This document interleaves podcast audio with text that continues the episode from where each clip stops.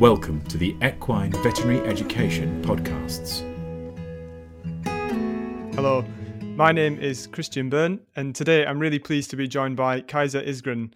Cajsa's a senior lecturer in equine surgery at the University of Liverpool, and she also acts as the head of biosecurity there. So she's a, really great person to have us um, a, a, discussion with today about her review article, Improving Clinical Outcomes via Responsible Antimicrobial Use in Horses. That article is currently uh, available on EarlyView for EVE, um, so you can access that there. Um, but uh, uh just would like to welcome Cajsa. You're welcome. So I think uh, a good sort of starting point before we get into the um, article itself, uh, just for some context, maybe would be for you to just give us a little background um, on yourself and how you became interested in antimicrobial resistance. Uh, yeah, certainly. So, um, yeah, I suppose uh, some personal reasons. I had sort of family members that had implant surgery for hip replacement and then got MRSA, and which kind of you know led to deteriorating health. Um, and then during my training, like during my residency, just seeing um, particularly surgical site infections after colic surgery, you know, you can save a horse's life, and then they develop a really frustrating surgical site infection that just lingers on mm-hmm. um, and causes not mortality but a lot of morbidity for that horse and owner. So that's kind of how I became um, interested in this. And after I finished my residency, there was an opportunity to complete a PhD with the University of Liverpool, which was um, funded by the Horse Trust. And uh, so, yeah, I took the opportunity, and um, I'm very pleased I did. And then that led on to my role at Liverpool as um, biosecurity and infection control Great. I think that that's uh, that's really useful just to get some some background on your um, perspective on things. Um, and we were just talking before we started the recording about um, this article, and uh, you were asking why I sort of picked this one as an interesting one to talk about. And I guess um, uh, antimicrobial resistance really is, is something we're all familiar with in, in many contexts, and particularly our, our own work. Um, but uh, it's maybe a topic that uh, things move quite quickly. And certainly for me, just looking through the article, there was definitely things that I uh, uh, didn't know that are in here, or maybe things that I thought I knew about that actually maybe the the um, perception on on those topics has changed. So um, uh, I think if you could get us started with some background, um, what might be useful to uh, cover in the first instance is um, a term that you introduced called the highest priority critically important antimicrobials. Um, what are the agents that we're actually talking about, and, and which ones of those are important in the context of equine practice? So yeah, it's got various names. I think the current, like you said, the current terminology with the WHO likes to use is this highest priority critically important antimicrobials.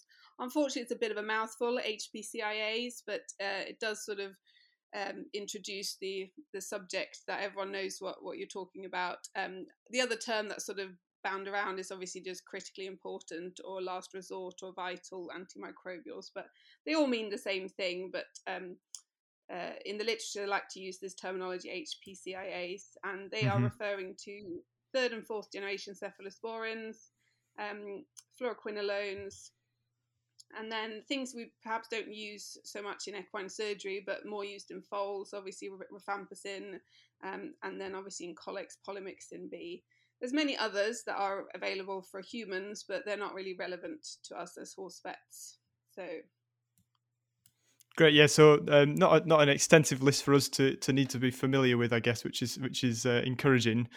Um, another uh, sort of encouraging thing, I think, at the early parts of the paper is you give some information about some of the trends, maybe of reduced antimicrobial use um, in food producing animals and in horses, and maybe some of that has um, been over the last sort of ten years or so.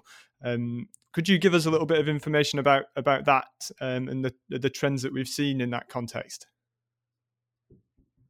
Yeah, so that came about from the um, O'Neill uh, review, which was in 2016, where they set out certain sort of uh, guidelines or, or aims, really. Um, and yeah, horses are a little bit difficult because sometimes they're classed, as I go through in the um, article, sometimes they're classed as food producing animals and sometimes they're classed as horses. So um, that's a little bit complicated. But yeah, it comes from it's an annual report that's um, set out by the government, and it's it's it's called VARS, which stands for the Veterinary Antimicrobial Resistance and Sales Surveillance. Um, and yeah, it's always published a year behind, so um, you know you mm-hmm. might think the data is out of date, but it's it's not. But yeah, it's showing definite decrease in trend. So you know we are getting there for sure. Um, so yeah, the battle is not lost. Yeah, I think that's uh, I think uh, quite an important message, I guess, because often it, it, you know it, feels like one of these things that maybe we're uh, having a bit of an uphill struggle, like you say. Um, uh, that it feels like a bit of a battle sometimes. That maybe it's never going to be won, but maybe uh, the fact that there is some evidence that steps people are taking makes uh, are making a difference, and, and hopefully that's quite encouraging for for for people uh, in in many contexts. The only other thing I want to add is that it's not a perfect marker. There are some inconsistencies, but as a you know, if you if you take it take it for what it is, um, an annual review, then uh, it's definitely showing decreased trends. Perfect. Um, so I guess hopefully now we can move on to uh, discuss a little bit more specifically for equine practice and antimicrobial uh, stewardship in particular. Um, are there any uh, challenges that we face as equine vets um, compared to other types of practice um, or, or even maybe in human medicine um, that we, we have a little bit differently? Well, first of all, I, I would like to think that most doctors or um, uh, small animal vets don't fear for their life sometimes when they're administering an antimicrobial. Um, so I think the safety aspect of being in a horse vet is, you know, really important. Um, so many of antimicrobials we use in horses are, um, you know, intramuscular, and if you've got mm-hmm. a needle shy horse that you can't get near, then obviously you've got to got to use what's out there uh, that's available in IV form, for example. So that's probably the, the main reason. And obviously, due to the the horse, the design of the horse's gut, there's many antimicrobials that's used in horse, uh, sorry, in small animals that are just not safe for use in horses. So mm-hmm. yeah, it leaves a very, very, very um, narrow pool of antimicrobials available for use. Yeah, and obviously you um, uh, sort of mentioned earlier that maybe there's a few more options for foals in particular, and maybe some of that is because they're more comparable in weight to um, uh, other species. Um, what do we know about our uh, use of uh, HPCIAs in in that group of animals? Yeah, um, so obviously some some antimicrobials are not safe for use in foals, such as enrofloxacin. It's fine to use, it's okay to use in utero, but actually once they're born, um, but obviously, because they are smaller, uh, cost is uh, they weigh less generally, so cost is hmm. a, uh, a, much more um, uh, more antimicrobials are affordable. I forgot to mention that in the last question actually that you know many antimicrobials that are safe and available to use like amoxicillin in horses IV they're just too expensive to use in adult horse. Mm-hmm. So obviously many other antimicrobials and obviously because foals are very fragile aren't they when they um, come into hospital, they're, you know, neonates, that a lot of the time there's not time to wait for culture and susceptibility, but a lot of the time they get given um, ceftiofur straight off. So uh, for that reason, they've, you know, they're um, a big user of HPCIAs in hospitals and probably ambulatory as well. Yeah, I think um, uh, like you said, I think the the sort of weight and uh, cost is is really important, and uh, um, uh, foals obviously fall into that niche category where we we do have maybe a little bit more choice. Um, there's a section in the article where you discuss a little bit more about um, some of the antimicrobial stewardship in equine practice um, and some studies maybe that have, have documented um, uh, the use of particular agents. What do we know about uh, what's going on in that context at the moment, or certainly in the in the recent history? Um, just that unfortunately there is still a lot of um, HPCIAs, particularly fluoroquinolones and ceftiofur, that are used as first line treatment, and very few of them are actually based on culture and susceptibility. Yes, I think that's um, uh, uh, comes across really nicely in, in the article. Um, is there any uh, information that we know of about, um, or from any studies where we can sort of have documented evidence of steps people have taken that have been effective in in terms of uh, improving antimicrobial stewardship in practice?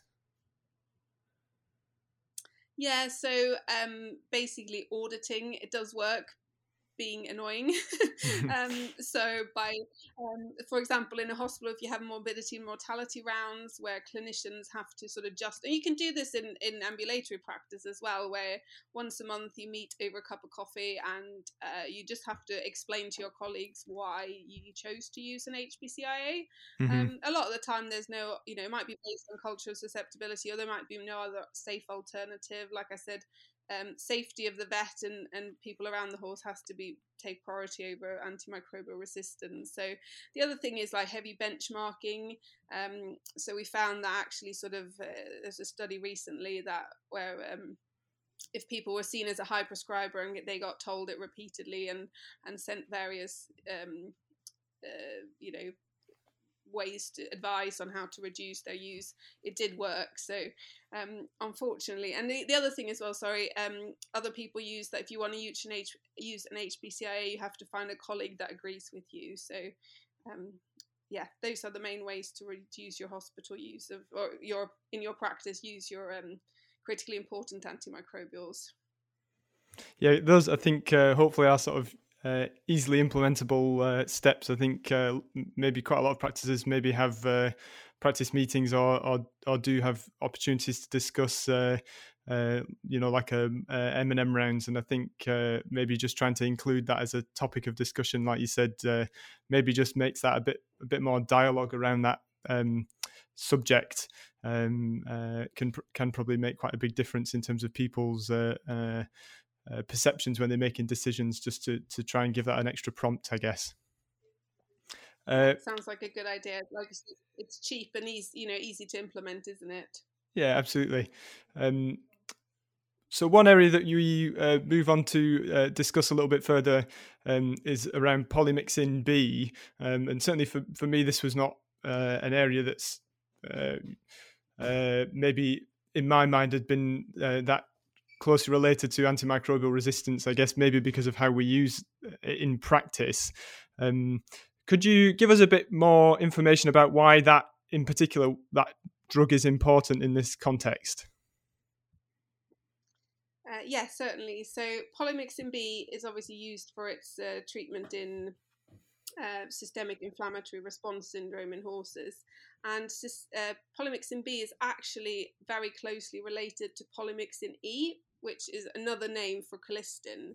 And in human medicine, colistin is a, a last resort um, critically important antimicrobial that's used in multi drug resistant Enterobacteriaceae. So um, I am, you know, very concerned that the use of um, polymyxin B, especially at this sort of subtherapeutic level, and mm-hmm. because horses weigh 500 kilos or thereabouts, uh, are likely to be a, a you know potential contributor to um, the global burden of uh, colistin resistance. Yeah, I think the um, uh, as you said the the disparity maybe between the, the dose that we're using for, for our aim in therapy is obviously mismatched really with what, what we'd be expecting to have any sort of antimicrobial effect and um, you know in other contexts it, it completely clicks that you you know you want to avoid that sort of subtherapeutic um, dose but um, in that context, I guess it's it's a little bit different in terms of what we're trying to achieve. So that that kind of stood out to me a little bit. Um, the uh, in terms of the evidence for whether that's impacting in equine hospitals, um, whether we're getting any uh, resistance to colistin, is that is that been documented at all? Yeah, so there's um, quite a few studies that has found uh, uh, the, the genes in question are called MCR, but yeah, there's one called MCR9 that's been found both um, in a hospital in Sweden and also um, in the results from my PhD. I think we found it in multiple hospitals um, within you know in, within the studies. So um, yeah, there definitely is evidence. Now we've not been able to relate if this is horses. This is in horses that have received polymyxin B or not, but um, there is certainly uh, these genes in horses in hospitals currently. Yeah, great. So maybe something for us to, to, I guess, just to add into that debate really about the use of, of polymyxin B in um, systemic inflammatory response syndrome and, and whether, you know, whether that's uh, uh, a good idea to, to continue the use of that. I guess it's it's an interesting uh, uh addition to that discussion, I think, which uh, uh, maybe we'd not really been that aware of. Um, so that's really interesting. Yeah, thank you, Christian. Yeah, I don't want to say don't use it to people, but just use it prudently. You know, just think about the case you're using it in, and that potentially might lead to more resistance, sort of from a global health, One Health perspective. Great. Um, so next, you move on to talk about some specific um, bacteria of concern. Um, so we'll just go through those, I guess, in a, in a similar order to the article. Um, so the the first one you discuss is the extended spectrum uh, beta lactamase producing Enterobacteriaceae. Um, can you give us some background about why those are particularly problematic? I guess more so in humans and, and what we know about them in horses as well. Yes, um, thankfully in human, uh, sorry, thankfully in horses, they're not a huge cause of mortality. They're mainly cause surgical site infections, which I said are mainly morbidity. Um, mm-hmm. But yeah, in humans, they are often involved in uh, bloodstream infections, or um, and yeah, the problem with is if you don't, um, they lead to sepsis and you know ultimately mortality of the patient potentially. So there's a scary statistic that you know if, if um, every hour that the treatment is correct treatment is delayed, it increases mortality by seven percent or something. So, um, pretty scary statistics. Yeah, great. So maybe f- from that context, um, uh, hopefully not some not something we're having to encounter in uh, in quite the same context um, as as uh, uh in human medicine. Um, maybe one that's a little bit more uh, uh, common for us to encounter is MRSA. Um, how important is MRSA in human medicine at the moment? Um, it is still important, but I think the focus has definitely shifted towards ESBLs and uh, the gram negatives. Um, but yeah, in humans, it's still a source of implant infection and mm-hmm. obviously hospital biosecurity. If you've gone into hospital, a lot of the time people will, swab you for um, MRSA up your nose, and they've actually started doing that for ESBL carriage now. Okay, yes, yeah, so that's that's maybe been a bit of a shift of focus for them, like you say, that uh, um, MRSA is maybe less implicated in in bloodstream infections. Yes, correct. Um, what do we know about MRSA in equine practice? Obviously, that's it's been a, an area of focus uh, for a little bit longer, maybe. Um, but where are we at in that context? Um, so yeah, MRSA is a bit of a um, biosecurity nightmare in hospitals. A lot of the time, we find it's uh, it's this sort of livestock associated. So there's um, you know a lot of the time it seems to have come from some farm animal related mm-hmm. practices. Uh, for example, using the same recovery box, etc. Um, but yeah, it's thankfully it's not a, a, sort of high mortality, but obviously it's very contagious. So um, you know these horses should be placed in isolation really. Yeah, and uh, obviously, there's people might be familiar with some of the studies looking at the interaction or sort of zoonotic spread between horses and handlers. And uh, what do we know about that in terms of um, in the in the sort of horse owner or uh, practitioner population? Yeah, that's a very good point. Um, so yeah, several studies have found very similar um, uh, bacterial characteristics. Um, both in the horse and and the human. So as it is often this livestock associated, we think it's come from the horse and infected the human rather than the other way around. Um, and I know of insurance cases where you've had an MRSA infected horse where they've actually ended up paying out mortality for the horse because they've been worried, you know, if the human is uh, undergoing chemotherapy or is immune mm-hmm. compromised for any other reason, then um, I think the insurance companies would rather pay out for the um, value of the horse rather than uh, a huge uh, human medical lawsuit on their hands.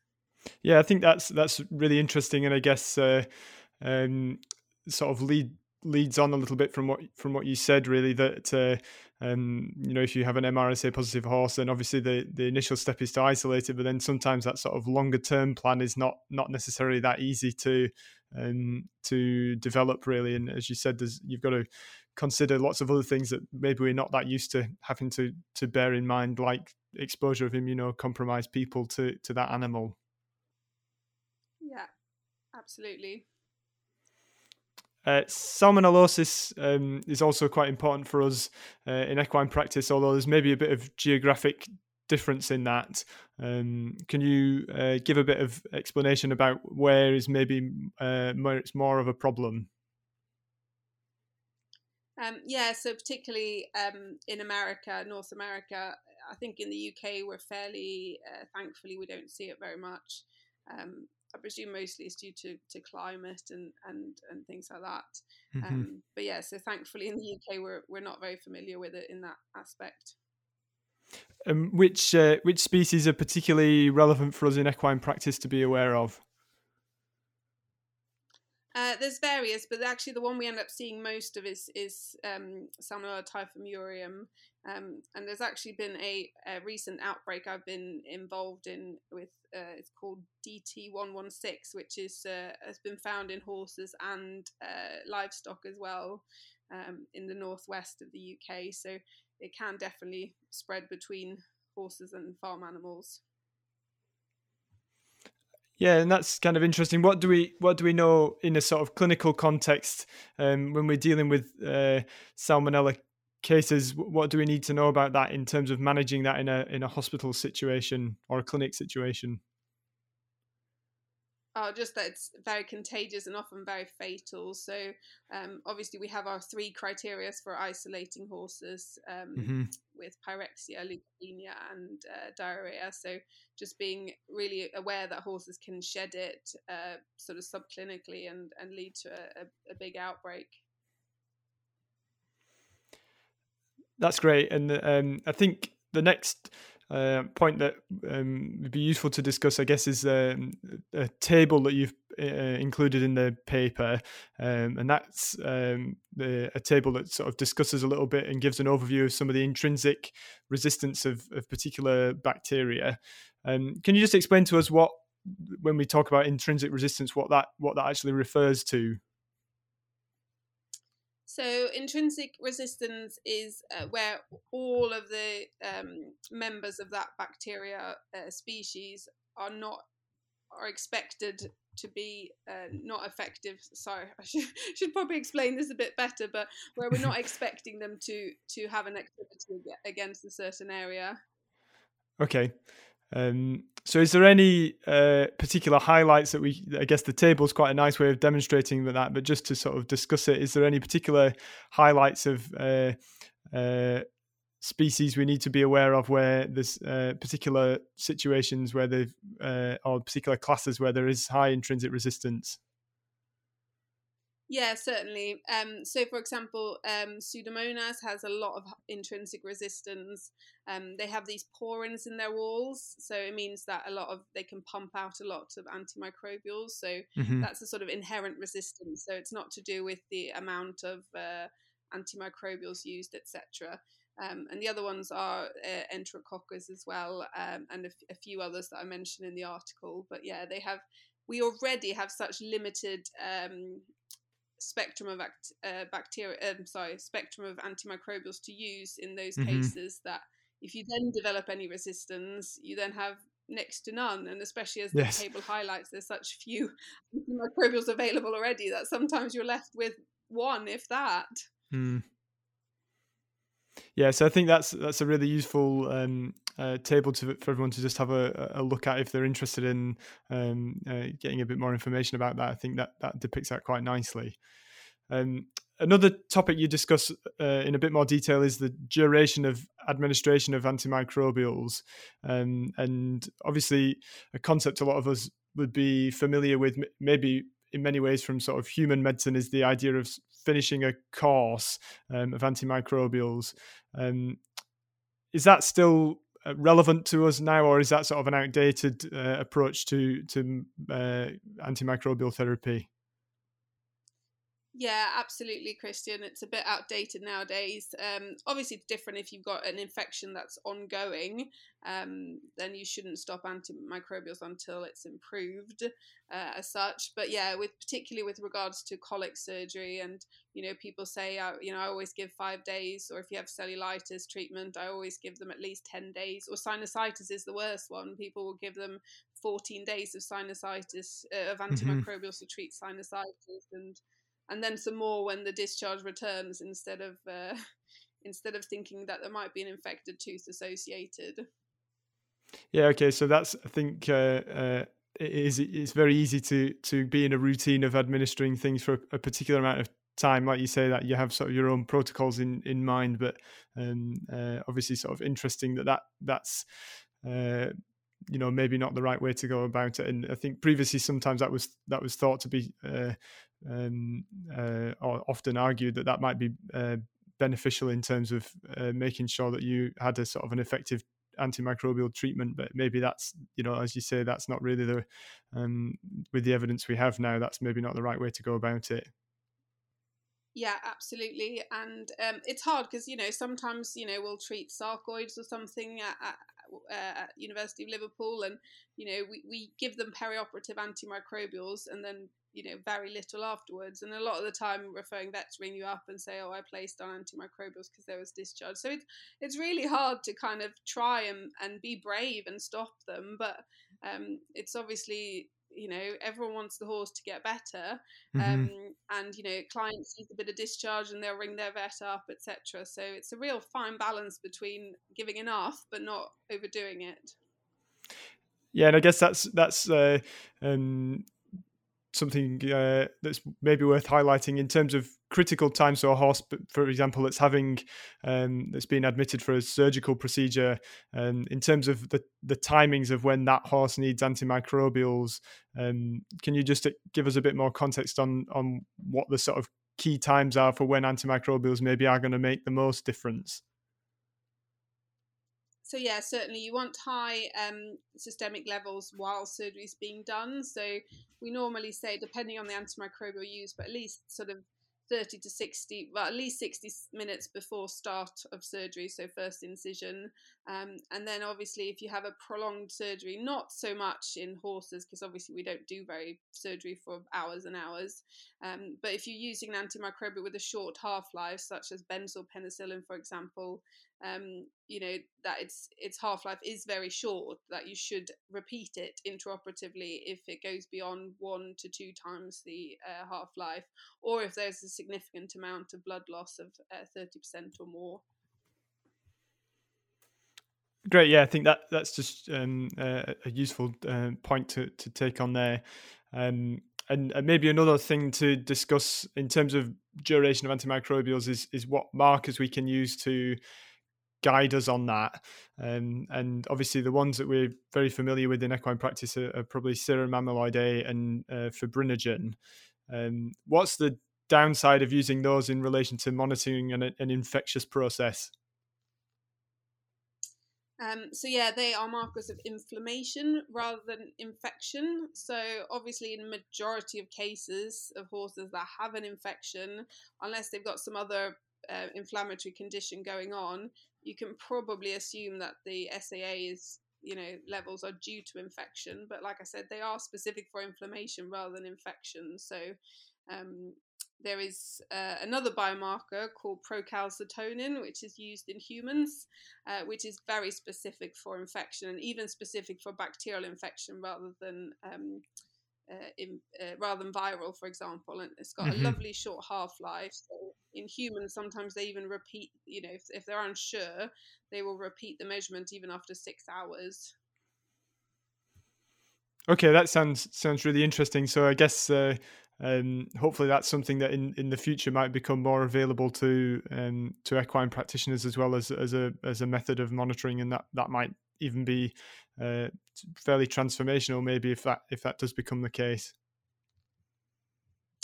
Yeah, hopefully so. Uh, I suppose we just have to watch watch this space. There's lots of people looking at uh, procalcitonin, a lot of the time in relation to SIRS in horses. Um, but to actually use it as a guide to stop antimicrobial uh, treatment, it's hopefully going to become, you know, it is a, a developing field in in horses. Great. Um, another topic you touch on a little bit is the sort of collaboration between um, equine practitioners and microbiologists, um, and sort of getting the most out of that relationship. Um, what, as you, uh, from your sort of um, uh, understanding of things, what are some of the challenges that are, are faced by both parties in terms of, uh, uh, I guess, often the the ultimate aim is to is if we have a an isolate, maybe trying to uh, gauge the relevance of that particular isolate to an individual patient. What what are the challenges to to establishing that? Yeah, that's a really interesting question because obviously a lot of the time, you know, we're dealing with different parts. Um, so the microbiologist is is most of the time in the lab and they don't see the patient and vice versa. So um, you know, a lot of the time forms, if forms are incorrectly filled in, such as sample site and uh, mm-hmm. a little bit of history, that will really high, uh, really guide um, the microbiologist to be able to make a more um, a judgment call on the relevance of that anti of that bacteria in that type of infection, um, and then obviously sampling as well. So if you are um, people are always obsessed with sampling pus, um, and the problem yes. is with in a um, many cultures are polymicrobial, so you will often find four different bacteria potentially, and then it's up to the lab that to decide which ones are the most relevant ones. Um, and obviously it's an educated guess but if you can reduce the ones that you know if, if it's really truly a cause of an infection it will still be there even if you wipe away the pus um, so there's certain techniques such as obviously cleaning the site thoroughly before sampling um, and then you can either um, use this Levine's technique where you actually depress the swab and try and get some uh, juices out of the wound, mm-hmm. Um, or um, you can actually submit a tissue culture as well. Um, and if you're having any problems with a culture, just ring up the, the laboratory as well. A lot of the time, they'll tell you a lot more over the phone than they were able to put down on a, on a report. Yeah, I think that's um, uh, I think really uh, useful uh, thing to highlight really because I think often you you uh, you do sort of correlate that having uh, uh, some uh, sort of a reasonable amount of material uh, or exposure of the you know as you say sort of pus and things like that you inherently feel like that's going to be a, a more uh, useful culture. But i guess just um, that on, as a basis of how you're deciding how to sample things is maybe not is maybe not the right way to go about it yeah, and going back to the uh, intrinsic resistance, you know, if you have four bacteria, um, ultimately it takes the lab a lot longer to give you the results as well because they have to you know process them. Um, so the results take longer and also finding an antimicrobial that's susceptible to all four uh, bacteria is impossible mm-hmm, um, yeah so a lot of the time i think people end up using HPCIAs because it's the only one that's susceptible to two or three out of the four so um, it just you know it then leads to um, you know poor antimicrobial choice, perhaps. Yeah, I think um, um, uh, that's a really uh, uh, uh useful sort of um, takeaway message from from that point of view. Um, I think uh, that's that's given us a good sort of overview of of most uh, aspects of the article. There is there any any other take homes that you think are, are, sort of important to emphasise um, from where we are in, in terms of uh, antimicrobial resistance at the moment in equine practice? Um, just think that, yeah, I think people just need to be brave uh, there really are no new antimicrobials becoming available for horses anytime soon. And I know everyone thinks, oh, I must save this patient and, and this and that. And obviously, if it's absolutely life threatening, but sometimes just being brave and seeing if the infection will get better or, or using a shorter duration, because otherwise, we'll, we'll get to a stage where we have no available effective antimicrobials. So mm-hmm. I think by acting now, we can, as the title of the article suggests, we can actually prolong the effectiveness of antimicrobials in horses for the future. Perfect. Well, I think uh, that's given uh, uh, a useful updating for many different uh, aspects of that as a topic. So thank you very much for your time on that today, Cajsa. Um, and uh, hopefully, uh, as we said, people will um, make use of the the article itself um, if there's any extra bits that they would find useful to look at in a bit more detail. Fantastic. Yeah. Thank you very much, Christian. I hope people enjoy reading the article. Great. And thank you all very much for listening.